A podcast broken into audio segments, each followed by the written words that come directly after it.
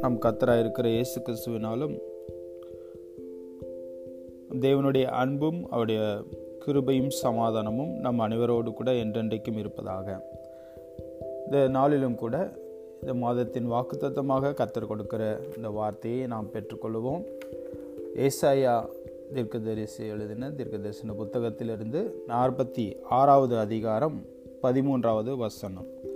Isaiah chapter forty six verse thirteen என் நீதியை சமீபிக்க பண்ணுகிறேன் அது தூரமாய் இருப்பது இல்லை. என் ரட்சிப்பு தாமதிப்பதும் இல்லை. நான் சியோனில் ரட்சிப்பையும் இஸ்ரவேலுக்கு என் மகிமையையும் கட்டளையிடுவேன் என்று கத்தர் நமக்கு வாக்கு பண்ணுகிறார் ஹலலூயா இந்த மாதத்தில் கூட நாம் தேவனுடைய ரட்சிப்பையும் அவர் தம்முடைய ஜனத்துக்கென்று தாம் தெரிந்து கொண்டவர்களுக்கென்று அவர் வைத்திருக்கிற மகிமையையும் தேவன் கட்டளையிடுகிறதை இந்த மாதத்திலும் கத்தருடைய மகிமை நம்ம வாழ்க்கையில் வெளிப்படுகிறதை அந்த மகிமையானது நமக்கு செய்கிற சகல காரியங்களையும் நன்மைகளையும் ஆசிர்வாதத்தையும் நாம் காண்கிற மாதமாக இந்த மாதம் கத்தர் நமக்கு ஆசிர்வதித்திருக்கிறார். அதை நாம் அறிந்து கொள்ளும்படிக்கு புரிந்து கொள்ளும்படிக்கு இந்த வாக்குத்தத்தை கொடுக்கிறார். நாம் அதை பிடித்துக்கொள்வோமாக இதை நாம் வேதத்தில் வாசிக்கும் போது நாம் பார்க்கிறோம் என் நீதியை சமீபிக்க பண்ணுகிறேன் என்று கத்த சொல்லுகிறார். ஹலலூயா அது தூரமாயிருப்பது இல்லை. என் ரட்சிப்பு தாமதிப்பதும் இல்லை. பிரியமானவர்களே இந்த வேத பகுதியில் நாம் வாசிக்கிறோம் I bring my righteousness near it shall not be far off my salvation shall not linger and I will place salvation in Zion for Israel my glory hallelujah தெளிவாய் நாம் இந்த இடத்துல பார்க்கிறோம் இது கத்தருடைய நீதியை அவர் நமக்கு சமீபிக்க பண்ணுகிறார் அது தூரமாக இருப்பதில்லை அது தாமதிப்பதும் இல்லை ஹாலலூயா இது ஏசைய தீர்க்கதரிசியின் மூலமாக இஸ்ரேல் ஜனங்களுக்கு தீர்க்க தரிசனமாய் சொல்லப்பட்டதுபடி அவர்கள் கடந்து செல்கிற காரியங்கள் அவங்களுடைய வாழ்க்கையில் அவங்க வாழ்ந்த நாட்களில் அவங்க சந்திக்கிற பிரச்சனைகள் எல்லாவற்றுக்கும் மத்தியிலும் கத்துடைய வார்த்தை அவர்களுக்கு நேராய் வருகிறது. நீங்கள் என்ன காரியத்தை நீங்கள் பார்த்தாலும் எது நடந்தாலும் நீங்கள் எதை குறித்தும் பயப்பட தேவையில்லை. நீங்கள் எதை குறித்தும் கலங்க தேவையில்லை. கத்துடைய ரட்சிப்பு அவர் குறித்த நாட்களிலே நேரத்திலே அது நிச்சயமாய் நிறைவேறும். அது தாமதிப்பதும் இல்லை. நான் சமீபிக்க பண்ணுகிறேன். என்னுடைய நீதியை நான் சமீபிக்க பண்ணுகிறேன் என்று கர்த்தர் வாக்கு பண்ணினதை பார்க்கிறோம். அது அப்படியே நிறைவேறினது. இயேசு கிறிஸ்துவின் மூலமாய் இயேசு தம்முடைய சொந்த குமாரனையே அவர் அனுப்பி அந்த ரட்சிப்பை அவருடைய நீதியை வெளிப்படுத்தினதை நாம் பார்க்கிறோம். இன்றைக்கும் நமக்கு அது வெளிப்படுத்தப்பட்டிருக்கிறது. ஹலலூயா அவருடைய கிருபையினாலே நாம் அதை அறிந்திருக்கிறோம். அந்த தேவனுடைய நீதியையே நாம் பெற்றிருக்கிறோம். அவருடைய ரட்சிப்பு நமக்கு கொடுக்கப்பட்டிருக்கிறது. அப்போ சில நடவடிக்கைகளில் நம்ம பார்க்கிறோம்.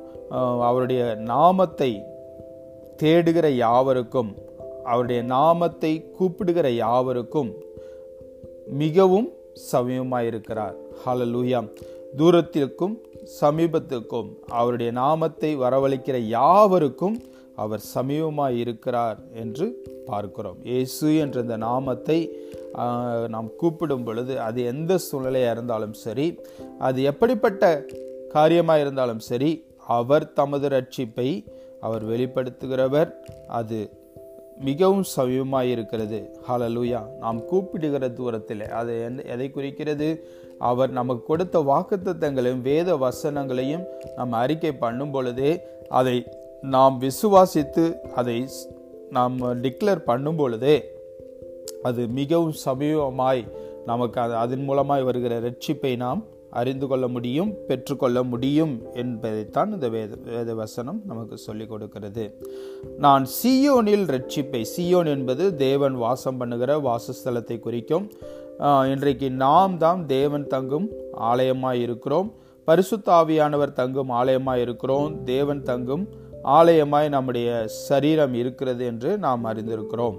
இஸ்ரவேலுக்கு என் மகிமையை நான் கட்டளையிடுவேன். இஸ்ரவேல் என்பவர் தேவனால் தெரிந்து கொள்ளப்பட்டவர்கள் தெரிந்து கொள்ளப்பட்ட ஜனம் தேவனால் அழைக்கப்பட்டவர்கள் தேவனுடைய அன்பின் வெளிப்பாடை நாம் இஸ்ரவேல் இது யாக்கோபை குறிக்கும் பட் இஸ்ரேல் முழு தேசத்துக்கும் இந்த வாக்குத்தத்தை கத்தர் கொடுக்கிறார். தம்முடைய சொந்த ஜனத்திற்கு தான் தன்னுடைய மகிமைக்கென்று தெரிந்து கொண்ட ஜனத்திற்கு கத்தர் இந்த ஆசிர்வாதத்தை கொடுக்கிறார். பிரியமானவர்களை இந்த நாளில் கூட நாம் இதை அறிந்து கொள்வோம் நமக்கு தேவன் தம்முடைய நீதியை கொடுத்திருக்கிறார். அவர் அவருடைய ரட்சிப்பு நம்முடைய வாயில் இருக்கிறது. நாம் அறிக்கை பண்ணும்போது விசுவாசத்தினாலே நாம் அறிக்கை செய்யும்போது அந்த ரட்சிப்பின் அந்த அனுபவத்தை நாம் பெற்றுக்கொள்கிறோம். அது மிகவும் எளிதானது. நம்முடைய கிரியையினால் வருகிறது அல்ல. தம் தேவன் நம்மேல் வைத்த கிருபையினாலே நாம் விசுவாசத்தை கொண்டு ரட்சிக்கப்படுகிறோம் ஹாலலூயா அந்த ரட்சிப்பு நமக்குள்ளாய் இருக்கும்போது நாம் தேவன் தங்கும் ஆலயமாய் இருக்கிறோம். தேவன் நமக்குள்ளாய் வாசமாய் இருக்கிறார். நாம் ஒவ்வொரு சூழ்நிலையிலும் நடக்க வேண்டிய காரியங்களை நமக்கு ஆலோசனை தந்து நடத்துகிறவராய் இருக்கிறார். அது மாத்திரம் அல்ல தம்முடைய மகிமையை நமக்கு வெளிப்படுத்துகிறவராய் இருக்கிறார். ஹலலூயா சங்கீதம் தொண்ணூற்றி ரெண்டு பனிரெண்டு பதிமூன்றில் பார்க்கிறோம். நீதிமான் பனையை போல் செழித்து லீபனுள்ள கேதுருவை போல் வளருவான். கத்துடைய ஆலயத்தில் நாட்டப்பட்டவர்கள் எங்கள் தேவனுடைய பிரகாரங்களில் செழித்திருப்பார்கள். ஹலலூயா நாம் தேவனாலே நீதிமானாக்கப்பட்டிருக்கிறோம். பனையை போல் செழித்து அந்த பனையானது வளர்கிறது. அவ்வளவு ஜாம்பிகமாய் அது உயரமாய் அது வளர்ந்து நல்ல பலன் உள்ளதாய் இருக்கும். ஆனால் அது வளர்கிற நாட்களில் பார்த்தால் பல வருடங்கள் அது எடுக்கும். அது கொஞ்சம் கொஞ்சமாய் தான் வளர்கிற மாதிரி தெரியும். சில நேரங்களில் வளர்ச்சி இல்லாதது போல் தோன்றும்.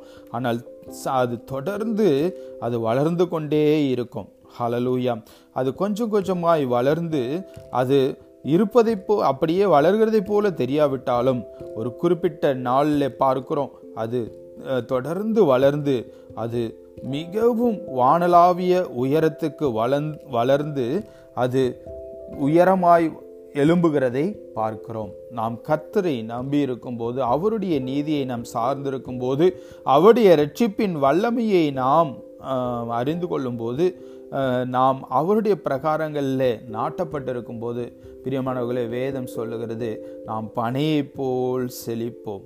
ஹலலூயா லீபனுள்ள கேதுரு அது மிகவும் ஒரு மகிமையான ஒரு மரமாக இருக்கிறது.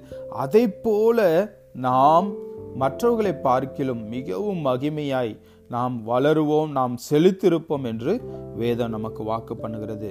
ஹாலலூயா அந்த ஆசிர்வாதத்தை நாம் பெற்றுக்கொள்ள பாத்திரராய் நாம் இருக்கிறோம். நாம் அதை அறிந்து கொள்ள வேண்டும். கத்தர் கொடுத்த இந்த ஆசீர்வாதங்களை நாம் புரிந்து கொள்ள வேண்டும். ஹலலூயா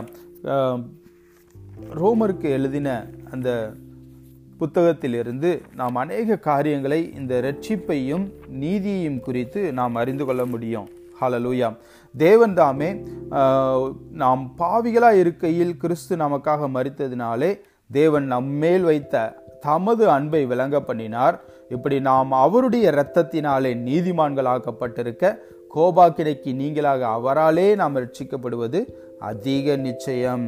ஹலலுயா பிதாவின் மகிமையினாலே கிறிஸ்து மரித்தோரிலிருந்து எழுப்பப்பட்டது போல நாமும் புதிதான ஜீவனுள்ளவர்களாய் நாம் அவருடைய மரணத்துக்குள்ளாகும் ஞானஸ்நானத்தினாலே கிறிஸ்துடனே கூட அடக்கம் பண்ணப்பட்டு அவரோடு கூட இணைக்கப்பட்டு உயிர்த்தெழுதலிலும் சாயலிலும் நாம் இணைக்கப்பட்டிருக்கிறோம். ஹலலூயா இதுதான் நாம் கிறிஸ்துவின் நீதியை தரித்து கொள்ளுகிற அனுபவம். ஹலலூயா நாம் நியாயப்பிரமாணத்தின்படி அல்ல அதுதான் பவுல் ரோமருக்கு சொல்லும்போது சொல்லுவார் யூதர்கள் நியாய நியாயப்பிரமாணத்தின்படி அந்த நீதியை தேடினார்கள். அதனால் அவர்கள் அடையக்கூடாமல் போயிற்று. ஆனால் நாம் அந்த நீதி பிரமாணத்தை விசுவாசத்தினாலே நாம் கை போது தேவன் நம்மேல் என் வைத்த தமது அன்பை அவர் நமக்கு வெளிப்படுத்துறதை நாம் அறிந்து கொள்ள முடியும். அது மிகவும் எளிதானது. அது விசுவாசத்தினாலே தேவன் நமக்கு தந்த வாக்குத்தத்தங்களை அறிக்கை செய்கிறதுனாலே நம்முடைய இருதயத்திலே நாம் விசுவாசிக்கும் போது உன் வாயினாலே அறிக்கை செய்யும் போது தேவன் அவரை மரித்தோரிலிருந்து இயேசு கிறிஸ்து எழுப்பினார் என்று நாம் இருதயத்தில் விசுவாசிக்கும் பொழுதே நாம் ரட்சிக்கப்படுகிறோம் அப்படித்தான் அந்த தேவ நீதி நமக்குள்ளாய் வருகிறது. நாம் நீதிமான்களானால் இந்த ஆசீர்வாதம் தேவனுடைய நீதியை அவர் நமக்கு அப்படித்தான் தந்திருக்கிறார். இயேசு கிறிஸ்துவின் மூலமாய் இயேசு கிறிஸ்துவே நமக்கு நீதியாய் இருக்கிறார். அவருடைய கிருபையினாலே நாம் ரட்சிப்பை பெற்றிருக்கிறோம். ஹalleluya இந்த அனுபவத்துக்குள்ளாய் நாம் இந்த சிந்தையோடு கூட நாம் இருக்கும்போது தேவன் கொடுக்கிற அந்த ரெண்டு ஆசீர்வாதம். நான் சியோனில் ரட்சிப்பையும் இஸ்ரேவேலுக்கு என் மகிமையும் கட்டளையிடுவேன். அந்த ரட்சிப்பையும் மகிமையும் தேவன் நமக்கு இந்த மாதத்திலே கட்டளையிடுகிறார். ஹாலலூயா அந்த வல் அது அனுதினமும் அது வளர்கிறத அந்த வளர்ச்சியை நாம் காண்கிறவராய் காண்கிறவர்களாய் இருப்போம். கர்த்தர் தம்முடைய மகிமையை அனுதினமும் வெளிப்படுத்துகிறவராய் இருப்பார். ஹாலலூயா இந்த மாதம் முழுவதுமே அப்படியே நடத்தி செல்வார். அது எப்படி நம்முடைய வாழ்க்கையில நடக்கும்? தேவன் கொடுத்த வாக்குத்தத்தத்தினாலே தேவன் கொடுத்த வார்த்தையினாலே. இந்த வார்த்தையை நாம் அனுதினமும் நாம் அறிக்கை செய்யும் போது இந்த வார்த்தை நம்முடைய இருதயத்தில் விதைக்கப்படும் பொழுது அது நம்முடைய ஆத்துமாவை உயிர்ப்பிக்கிறது நமக்கு ஜீவனை தருகிறதா இருக்கிறது நமக்கு தைரியத்தையும் நம்பிக்கையும் கொடுக்கிறதா இருக்கிறது எல்லா பயத்துக்கும் நீங்களாக்கி என் தேவன் கொடுத்த வாக்குத்தத்தம் ஒரு சாதாரண மனிதன் ஒரு வாக்குத்தத்தை ஒரு வார்த்தையை கொடுத்தால் அதை நம் அதை நம்பி அநேக பேர் இருக்கிறதை பார்க்கிறோம். அந்த வார்த்தையானது அந்த மனிதன் மாறக்கூடியவன் மாறுதலுக்கு உட்பட்டவன். ஆனால் தேவன் கொடுக்கிற வாக்குத்தத்தம் அது என்றென்றைக்கும் மாறாதது. ஹalleluya அவர் சொல்லியும் செய்யாதிருப்பாரோ அவர் வசனித்தும் நிறைவேற்றாதிருப்பாரோ என்று வேதம் சொல்லுகிறது. பிரியமானவர்களே அந்த வேத அந்த வார்த்தையின் மூலமாய்த்தான் அவர் நமக்குள்ளாய் நம்முடைய இருதயத்துக்குள்ளாய் இருளாய் இருந்த நம்முடைய வாழ்க்கையை அவர் வெளிச்சத்தை கொடுக்கிறார். அந்த வார்த்தை வேத வசனமானது கத்துடைய வார்த்தையானது நம்ம பேதையை ஞானியாக்குகிறது நம்முடைய கால்களுக்கு தீபம் நம்ம பாதைக்கு வெளிச்சமாய் இருக்கிறது. அந்த வேத வசனம் நம்மையும் ஒளியாய் மாற்றுகிறது.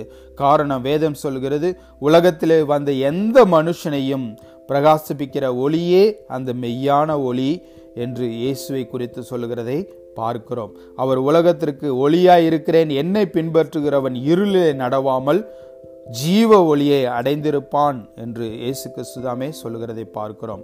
அப்படியே தேவனிடத்தில் விசுவாசமாய் இருக்கிற எவனும் இருளிலே இராதபடிக்கு உலகத்தில் அவர் ஒளியாய் வந்திருக்கிறார். தேவன் ஒளியாய் இருக்கிறார். அவரிடத்தில் எவ்வளவு வேணும்? இருள் இல்லை யோவான் சுவிசேஷத்தில் ஒன்றாவது அதிகாரத்திலே இந்த வசனங்களை நாம் வாசிக்கிறோம்.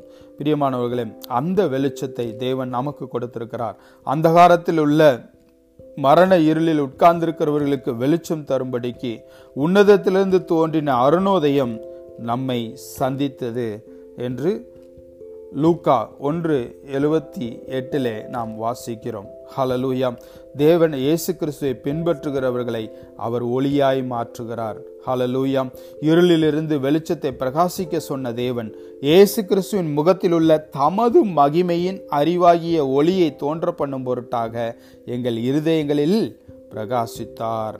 ஹலலூயா அதனால அந்த அவர் தம்முடைய வார்த்தையினாலே அவர் அந்த வெளிச்சத்தை நமக்கு கொடுக்கிறார். நம்முடைய இருதயத்தில் அவர் பிரகாசித்திருக்கிறார். நம்மையும் ஒளியாய் மாற்றியிருக்கிறார். நாம் அவரு அவருடைய மகிமையை சுமந்து திரிகிறவர்களாய் இருக்கிறோம். நம்முடைய வாழ்க்கையை மகிமையாய் மாற்றுவார். நம்முடைய குடும்பத்தின் ஒவ்வொரு காரியத்தையும் மகிமையாய் வெற்றி சிறக்க பண்ணுவார்.